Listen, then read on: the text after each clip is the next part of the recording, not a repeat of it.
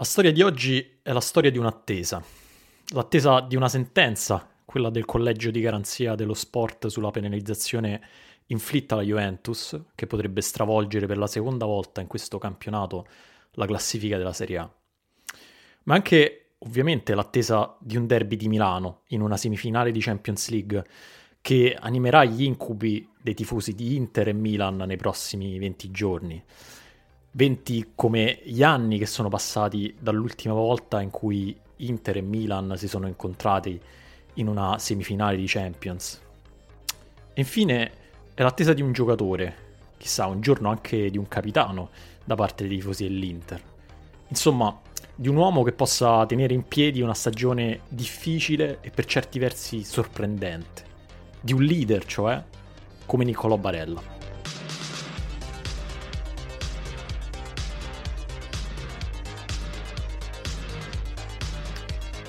È giovedì 20 aprile, io sono Dario Saltari e questo è Ultimi Fuochi, il daily podcast dell'ultimo uomo. Abbiamo detto, oggi è un giorno strano, un giorno di attesa, un giorno di tensione, un giorno in cui si iniziano a contare le ore. Uh, ci siamo messi alle spalle 24 ore in cui era attesa, come detto, la sentenza del collegio di garanzia dello sport sulla penalizzazione di 15 punti alla Juventus. Sentenza che però non è ancora arrivata, forse dovrebbe arrivare oggi magari proprio adesso mentre sto parlando, magari ne parleremo più approfonditamente domani.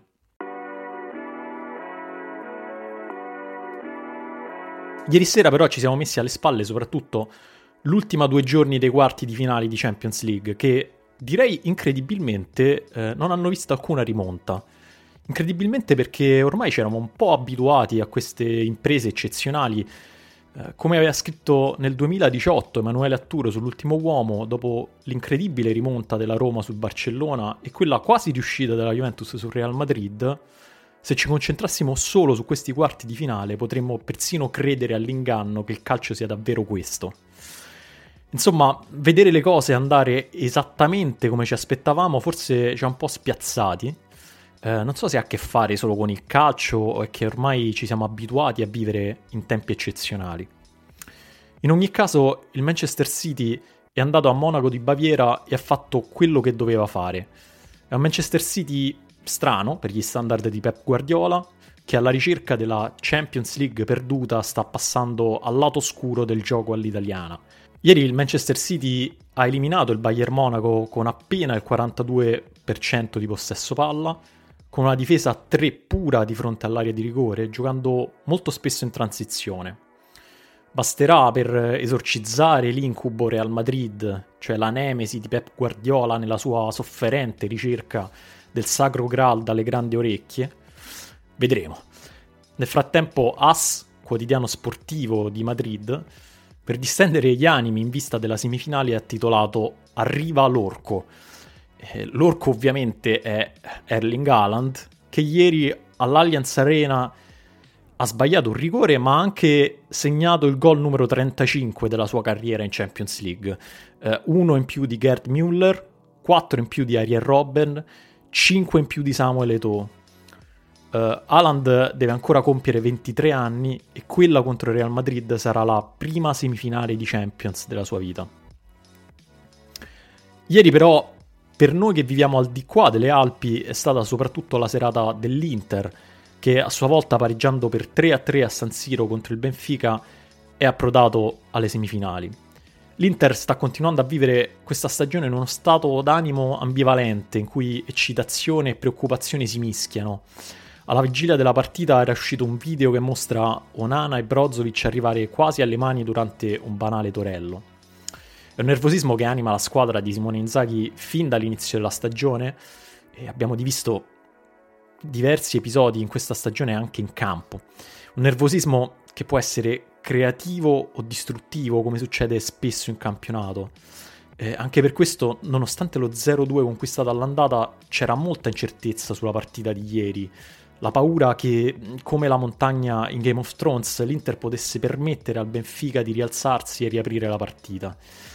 Invece, come quasi sempre le succede in Champions, l'Inter ha giocato fin da subito in maniera autoritaria e autorevole, direi, inclinando la partita dalla propria parte già al quattordicesimo del primo tempo. Il merito è stato ancora una volta di Niccolò Barella, un giocatore che ha messo la propria firma in tutte le grandi notti di Champions dell'Inter quest'anno. L'aveva fatto al Camp Nou, a Barcellona, controllando con la coscia un lancio in aria di bastoni e tirando poi il pallone sotto la traversa. L'aveva fatto al Dalus, a Lisbona, indirizzando di testa un cross ancora di bastoni nell'angolo in basso a destra di Vlaco Dimos. L'ha rifatto ieri a San Siro, mettendo il pallone questa volta sotto il 7 da dentro l'aria, dopo un'azione spettacolare. Non solo per i gol, ma anche per come gioca Barella rappresenta l'essenza di questa Inter, un giocatore elettrico, spesso nervosissimo, che discute spesso con i suoi compagni e con gli avversari, ma che quando è in serata sembra andare al doppio della velocità rispetto ai compagni e agli avversari, come se avesse appena preso la stellina di Super Mario.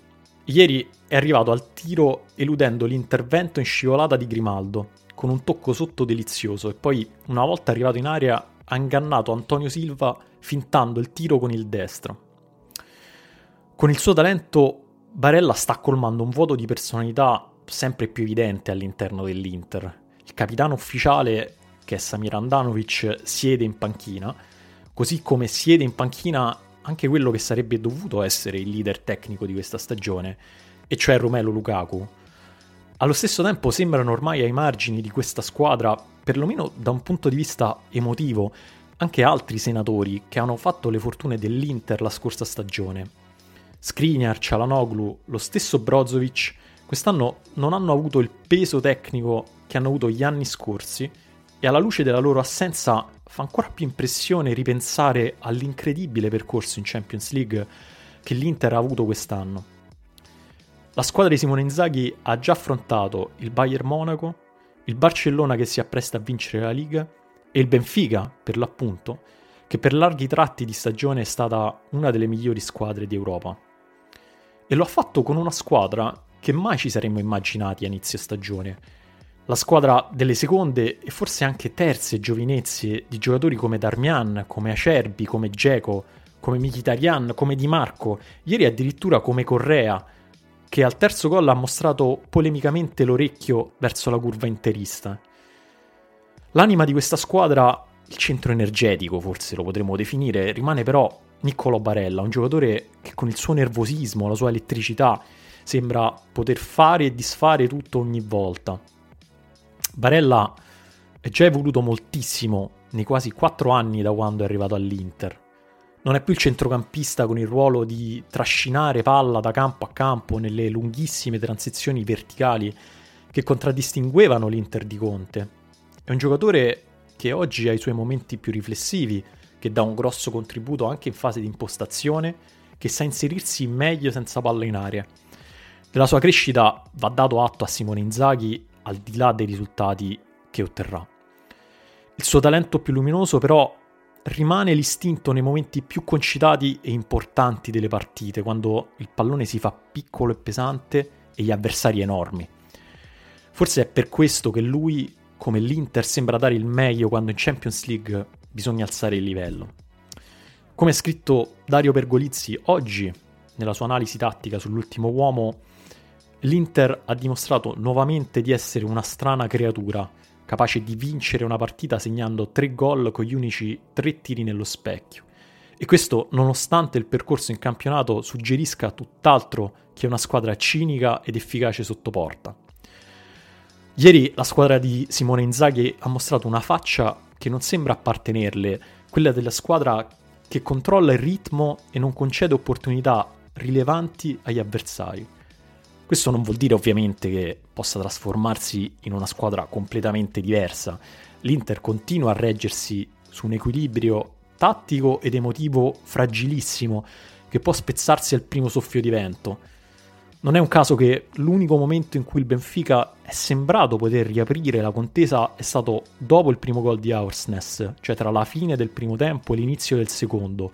Un gol che nasce da una scalata orizzontale fatta con i tempi sbagliati dalla difesa dell'Inter, forse innescata da una lettura errata di Acerbi, e che dimostra come la squadra di Inzaghi possa perdere il controllo quando ha paura che la partita gli possa sfuggire dalle mani. D'altra parte l'Inter viene definita pazza per un motivo e, e, allora forse non è casuale che il suo elemento più importante e rappresentativo sia a sua volta un giocatore pazzo ed eccitante come Niccolò Barella.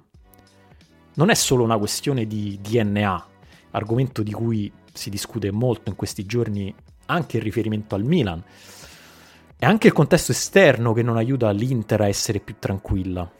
Alcuni giocatori sono già con la valigia in mano, come si dice, e il club continua ad essere di fatto in vendita, nonostante il presidente Zhang dica di non essere ancora in trattativa con nessuno. Non sappiamo se l'Inter sarà più grande o più piccola in futuro, e alla fine è proprio questo che rende queste partite di Champions League così importanti e speciali. Barella ha 26 anni e quella che giocherà tra una ventina di giorni potrebbe essere l'ultima o magari la prima di molte semifinali di Champions League da qui alla fine della sua carriera. Il doppio derby di Milano che si giocherà a maggio potrebbe essere l'ultimo in Champions League prima di molti e molti anni, non lo sappiamo ovviamente, e sarà proprio la sua irrepetibilità a farci tremare nelle ore precedenti alla partita.